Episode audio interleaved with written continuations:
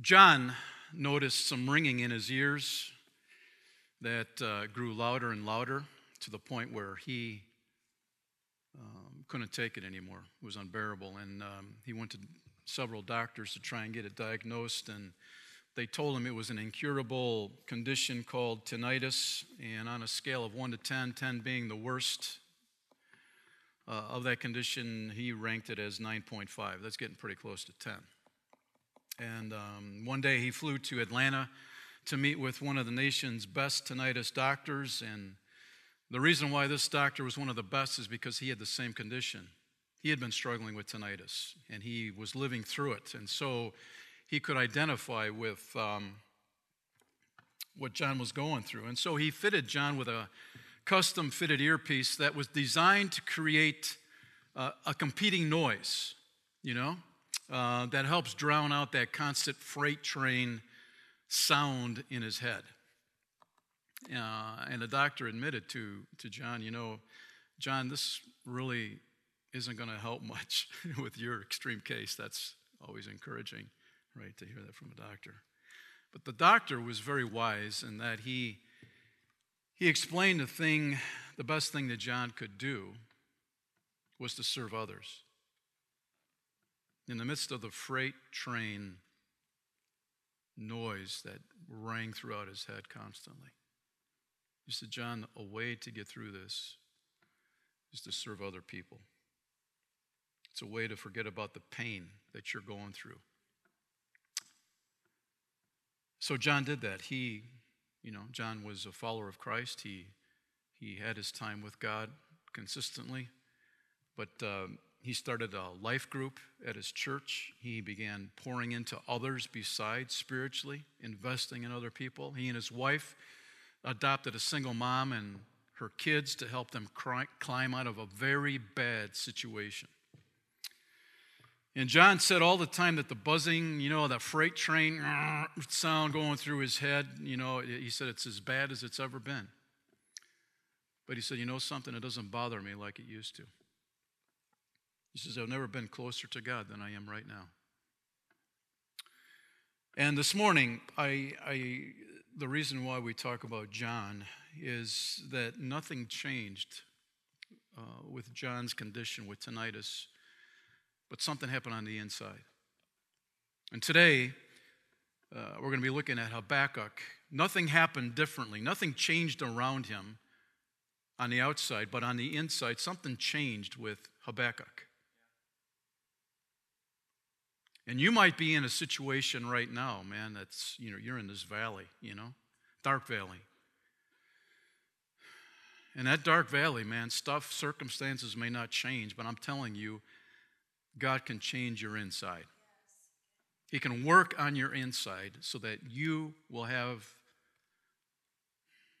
the strength, the presence of God to be able to walk through it and come out of that valley.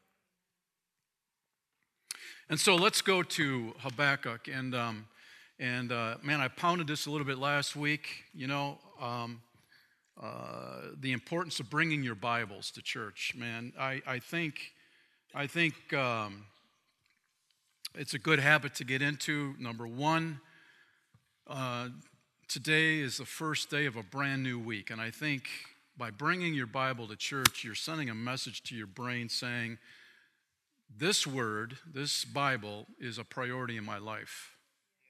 And I'm going to read it every day this week. I, I, just think it's a good catalyst. If we leave our Bible at home, it's easy to leave it at home throughout the week, right? So, so let's pick it up. We're already in Habakkuk 3, starting at verse 1. The subtitle, the title to this chapter is Habakkuk's Prayer. And we left him in the uh, watchtower in chapter 2, and I, I believe he's still there. And this prayer was sung by the prophet Habakkuk I have heard all about you, Lord.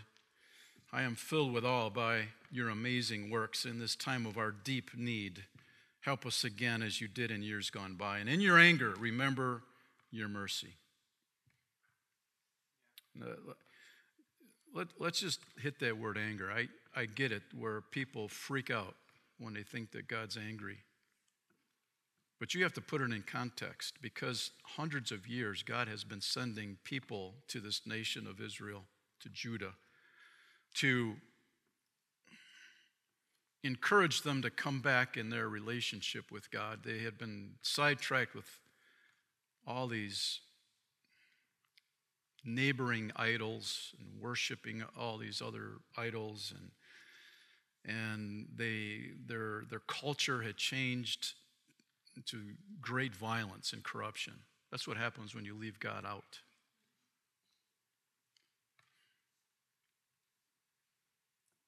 But when you read that word anger, it's a, it means righteous anger. It means God and His holiness. God and His holiness had to respond because He's a just God. Okay? So it's not, I remember my dad, and I, I did something in school. It was stupid, and, and my attitude stunk. And so the teacher sent a letter home with me. So today they would send an email to make sure it got home. But she sent a letter with me to give to my parents, which, which told a story about what I did in school that day. And I remember my mom reading it, and she held it till about nine o'clock at night. And I thought I was so smart I could distract my mom from presenting that letter to my dad. It didn't work. And so my dad had this, uh, this chair that he sat in. And so my mom went into the living room and handed him the letter and she told me to come out there. So I sat in a opposite chair, and I, I saw my dad's face as he read this letter. And and then finally, after my mom contributed to the letter, uh, he said, I can't take this anymore. And in anger, we went into his bedroom and he disciplined me. So I, I saw somebody who was very calm at the time, but then just kind of, you know, blood pressure spike, get in the bedroom, and he took care of business. You ever have that happen to you? This is not God, you know? This is not God where he's sitting in a chair and and Jesus comes by and says, Look at this mess down there. And, oh, I didn't realize it. And Jesus starts unloading all what's going on. And he says, I can't take it anymore. You know? No, that's not God. And aren't you glad for that? So, so verse 3 on the front end, Habakkuk says, I see God moving. I see God moving. So we have been, we've been looking at Habakkuk through the first two chapters of his questioning and doubting God and, and looking at Judah and God, why aren't you dealing with the sins of our people here? It seems like uh, bad people get away with everything and good people are struggling.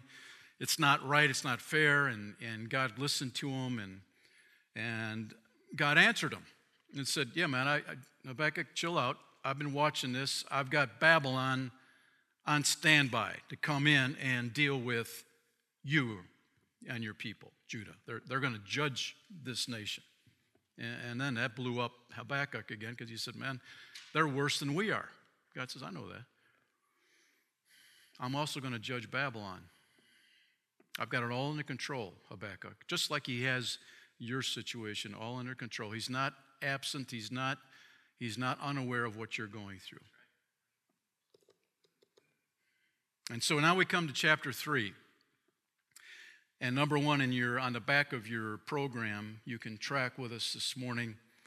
And um, uh, number one, Habakkuk changed. Habakkuk changed. And I kind of hit that on the front end already that Habakkuk, um, he his, his circumstances, Judah had not got any better. Babylon has not been destroyed. All of this is in the works.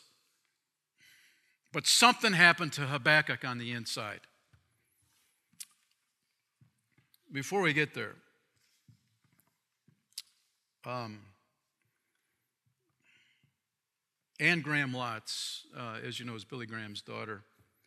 And she's just been recently diagnosed with cancer as well. And you'd think, man, why? We live in a broken world. It's another example. We live in a broken world that's crying out because sin from the inside out is pushing this planet apart.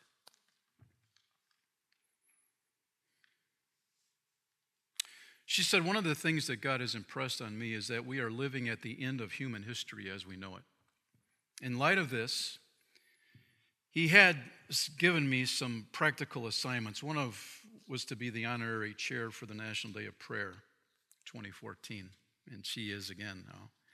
He gave me the, the message I was to deliver, which was from Joel 1 the day of the Lord is at hand. It was a message warning that judgment is coming. This parallels Judah, by the way. This is this, so we're in 2018. Uh, 2,600 years ago, God was saying that judgment is coming to Judah. Do you see the parallel? Do you see it? You could nod your head or say yes or no, whatever, you know. Um, please be assured that there's no other agenda in this initiative. This is not about promoting anything or anyone. This is all about calling God's people together to pray before it's too late and judgment falls on our nation. A phrase, I don't know, that kind of kind of smacks you in the face is before it's too late. Um, we pray for God's mercy. Uh, Anne Graham Lotz said, We need God to do something before it's too late. I mentioned this last week. You, you need to take a tour of Washington, D.C., and just walk through our national buildings and see Bible verses and quotes about God all throughout the, the Capitol. And so the question is where is God? Why has God been pushed out of our country when it's smacked right in the middle of our founding? Hmm? Where Bible, prayer, Ten Commandments, religious free speech, all been vacuumed out of our public school system and in our public arena. And that in turn has impacted moral issues as well, where you just see the foundations that we've had as a country are being destroyed right before our eyes. And so, the same thing with Judah that God said, I, have been, I've been attempting to get their attention, but they keep ignoring me, they keep pushing me away. And so, they've left me no other choice but judgment. And with America, friends, we are we are facing judgment. We deserve judgment. I, I could go through a whole bunch of stuff, and you would say, oh, man, we sure do. But God has been merciful. And that's where we need to be praying. And that's where Habakkuk was doing the very same thing. Judgment is coming. Judgment is coming. And Habakkuk realized that as well. Um, so, what happened to Habakkuk? How did he change? Because we can identify with him because we're li- really living in the same situation that he did. So, what changed? Why, instead of just dumping on God over and over again and dumping all the doubts and questions on him, Habakkuk, it seemed like he settled it in, in chapter 3 here. He settled it. So, he, was, he was okay he, he, realized that God had it all under control. God was God, Habakkuk wasn't. Therefore, he had a rest in the fact that God knows what he's doing. The people were still mocking God, they were still violence in the streets. The Babylonians were still on the agenda to judge Judah. It was nothing changed. On the outside, everything was the same. John Maxwell put it this way he, he wrote Once Habakkuk grasps God's leadership of the world, he can lead with confidence and poise. He once felt perplexed, now he has peace. He once felt confused, now he has contentment. He once felt fearful, now he has faith in the future God has planned. The only thing that changed? Question mark? His perspective. his perspective.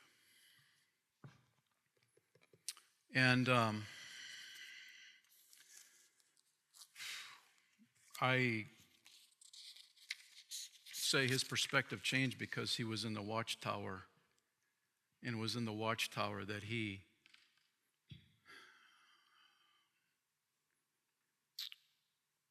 sensed the Lord's presence in a very personal way.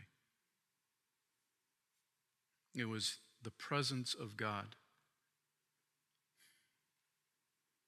that strengthened his core. In order for you and I to remain strong in our walk with Christ, we need to spend time in the watchtower in the presence of God and allow Him to strengthen our core. Because if you do not,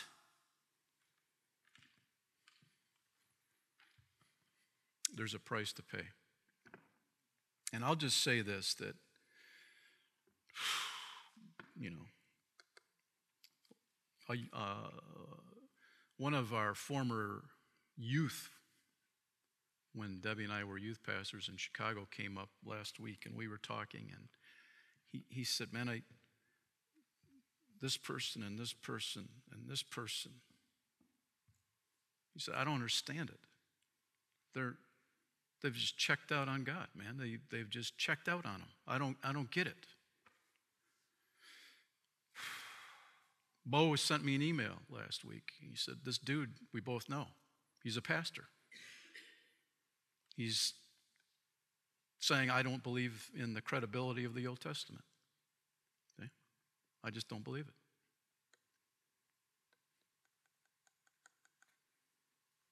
And so the conversation is what's happening? What's happening? And I my initial response is people are not reading the Bible. Followers of Christ are not reading the Bible. They're allowing the, the messaging of our culture to influence them, to undermine that relationship. And anytime you do not have an investment in a relationship, that relationship suffers. Habakkuk changed, and this morning God wants to change you and He wants to change me. We desperately need it. And so Andy Andrew uh, talks about she's a baker and she loves making chocolate chip cookies. And she said, Man, I like it when we real, use real chocolate. And she says, I've substituted the real chocolate for the phony stuff but they don't taste the same. And all your bakers out there know, right? And she said, that reminded me of the fact that one morning I woke up recently with this thought in my head there is no substitute for the presence of God. She said it just kept going over and over in my head. God's presence, man is the one thing for which there is no substitute. And David, in Psalm 24 7, put it this way Here's the one thing I crave from God, the one thing I seek above all else. I want the privilege of living with Him every moment in His house, finding the sweet loveliness of His face filled with awe, delighting in His glory and grace. I want to live my life so close to Him that He takes pleasure in every prayer. Mm. God's presence is one thing that brings peace to our storms, answers to our questions, freedom to our minds, and identity to our fractured hearts.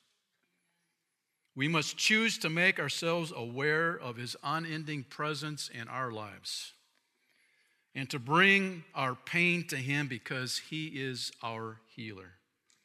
He, you cannot earn His presence on, uh, on, on the cross. Jesus made a way for us to have access to the Father at all times.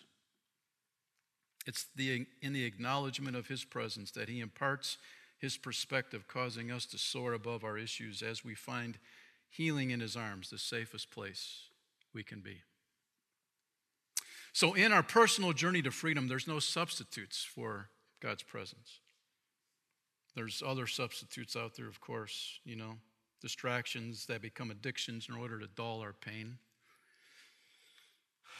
Oh, alcohol, drug abuse, food addictions, nightlife, work, perfection, performance, and so on. However, as crazy as it sounds, feeling pain is essential to finding out what needs healing in our lives. Our distractions tend to replace our face to face time with the Father who has the desire, ability, and power to search our hearts and help us face our pain and be healed. We have to stop trying to mask our pain with counterfeits and simply be with Him. It is in His presence that we can be healed and begin to thrive. Habakkuk was changed because he rested in the presence of God in the midst of his country falling apart. And he was okay with it. Not passive, but because he had spent time in, pres- in God's presence, that, that was that was poured into him to gird him up from the inside out. Number two, number two, Habakkuk was changed. Sing, sing, sing, sing. Verse 1. This prayer, this prayer that consumes chapter 3, was sung by the prophet Habakkuk. Chapter 3 is a prayer from Habakkuk to God.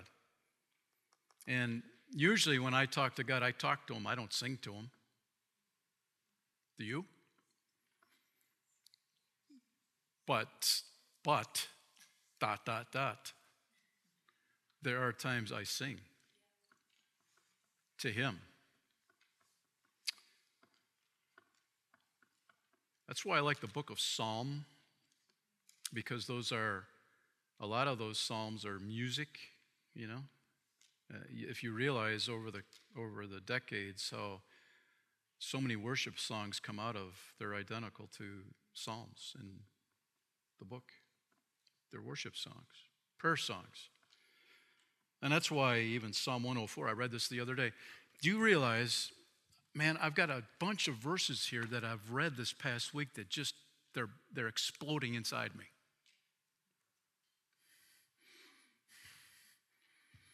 Because God's talking, man. He's talking. And, and this I read a couple days ago, and it relates to singing with Habakkuk.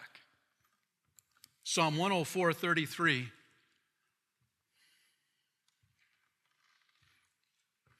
Boom. I will sing to the Lord as long as I live. I will praise my God to my last breath.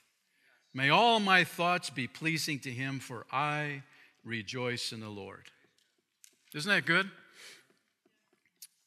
So I will sing to the Lord as long. Man, that, that, and I, I just don't get it. I just don't get it, man.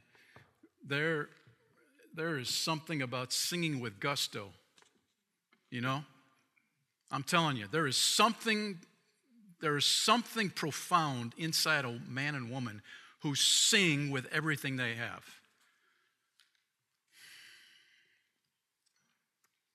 It, it's powerful.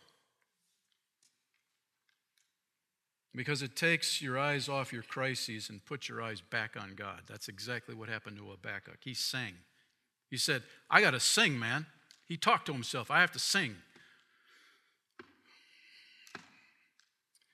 I was reminded of when our first four, maybe Devin was around too, I can't remember.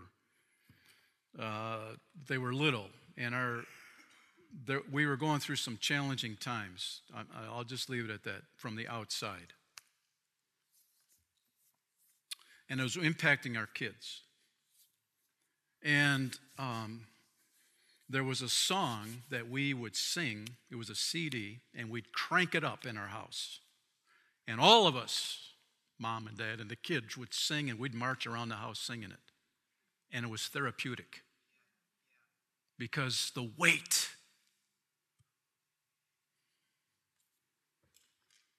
wanted to destroy and crush. And so we pushed back. I will sing. And so let's play it.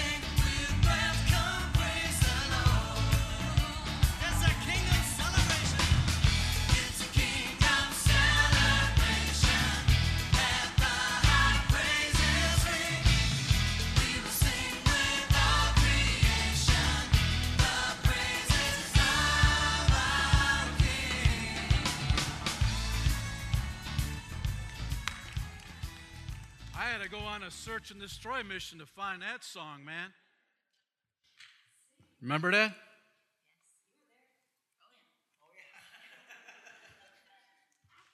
Dude, there is something about cranking the music and singing it to God.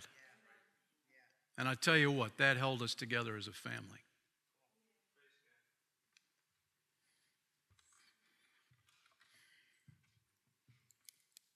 I, I don't get it. I don't get it because God has given us tremendous music to worship Him. And His people don't take advantage of it. Now, I'm going to tell you this little secret, but isn't it interesting? The 8:30 gathering, you're on time. Why is it to 10 o'clock people are always late? Huh?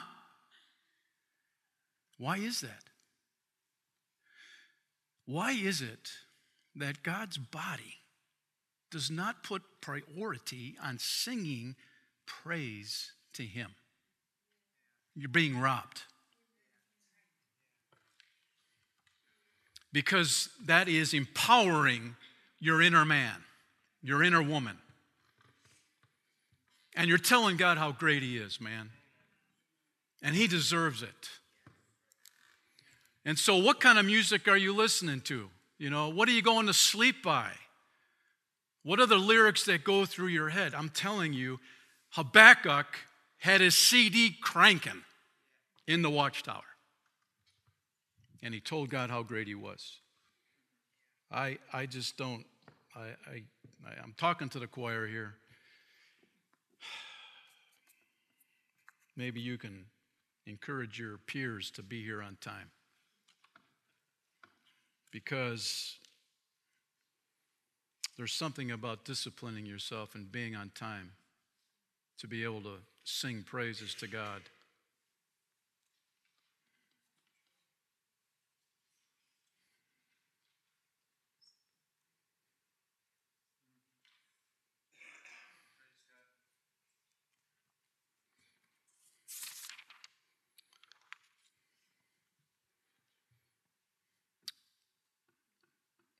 First Chronicles 29:11. It's not on the screen. If you have your Bibles, you can go there. First Chronicles.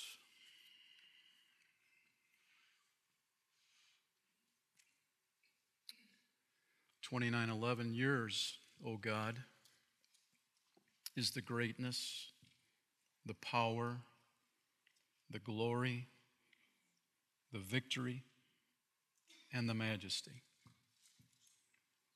Everything in the heavens and on earth is yours, O Lord. And this is your kingdom. We adore you as the one who is over all things. Isn't that good? Resigning yourself to the fact that God is over all things. I'm good with that. In 1 Peter 1 8 9. So these are a couple so these are a few verses, man, that just kind of smacked me upside the head this past week. You love him God, even though you have never seen him. Though you do not see him now, you trust him, and you rejoice with a glorious, inexpressible joy. The reward for trusting him will be the salvation of your souls.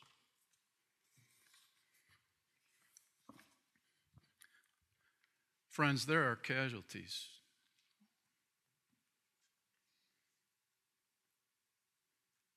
spiritual casualties because God's people are not spending time in His presence. This is a warning shot. Not, I, I believe it's from the Lord to you.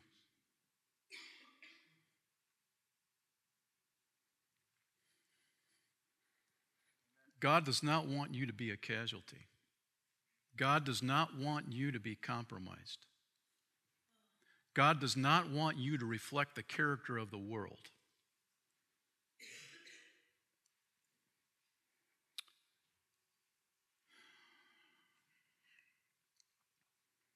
I was thinking about the sons of Issachar in 1 Chronicles 12:32. It's a tribe, 200 of their leaders. It says all these men understood the signs of the times and knew the best course for Israel to take. All of these men understood the signs of the times. When you stay out of God's presence, you do not understand the days and times we're living in. You do not have a grip on it. You know what the, the latest song is, you know what the latest fad is, you know what's on Facebook, you know, all that hot stuff that really doesn't matter.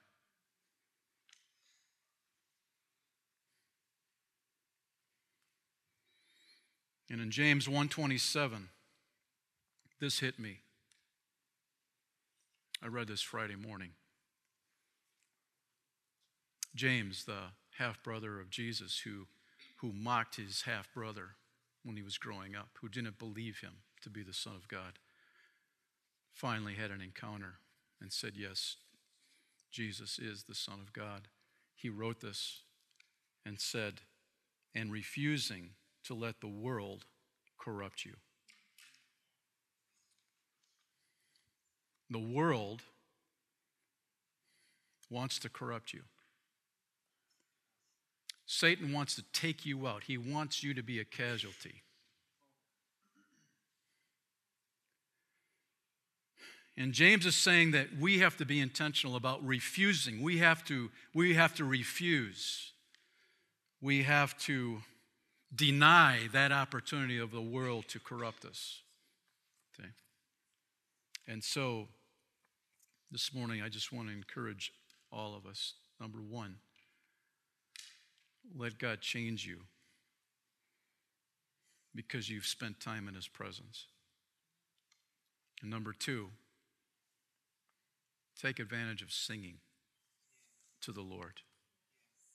Make excuses why to do that. Be proactive in doing that.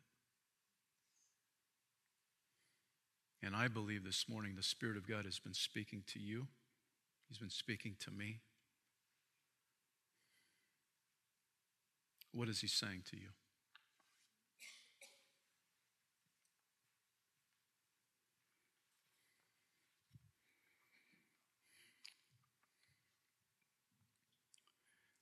And Lord, in the quietness of this Sunday morning, these, these minutes that we've invested with you will never get back again. And so, Lord,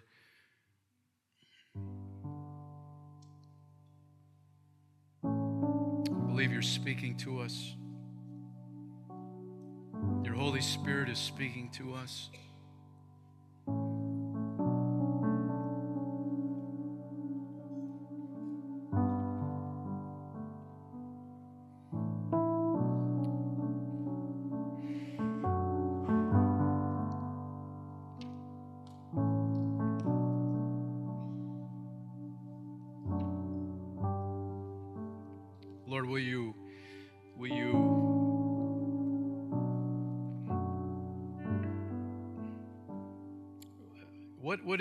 Lord, that makes a person commit to meeting with you? Instead of their time running them, they run their time. They choose to take time in your presence. What, what is it, Lord, that makes that happen? Will you make that happen today, Lord,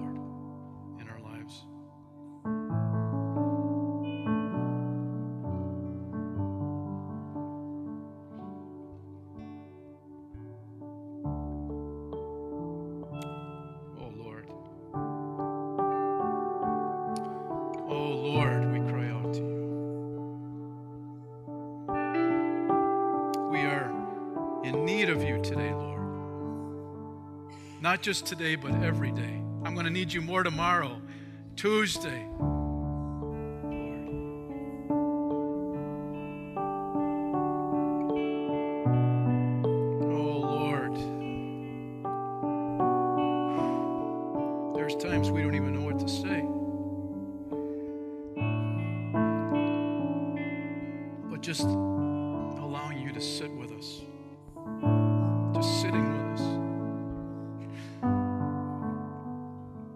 Is the difference maker.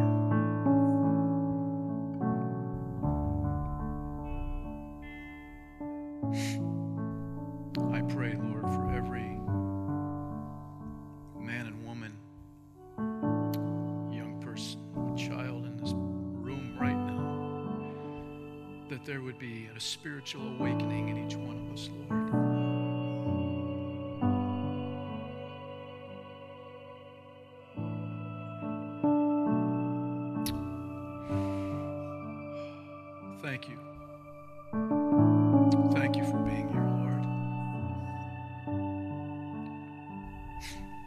good.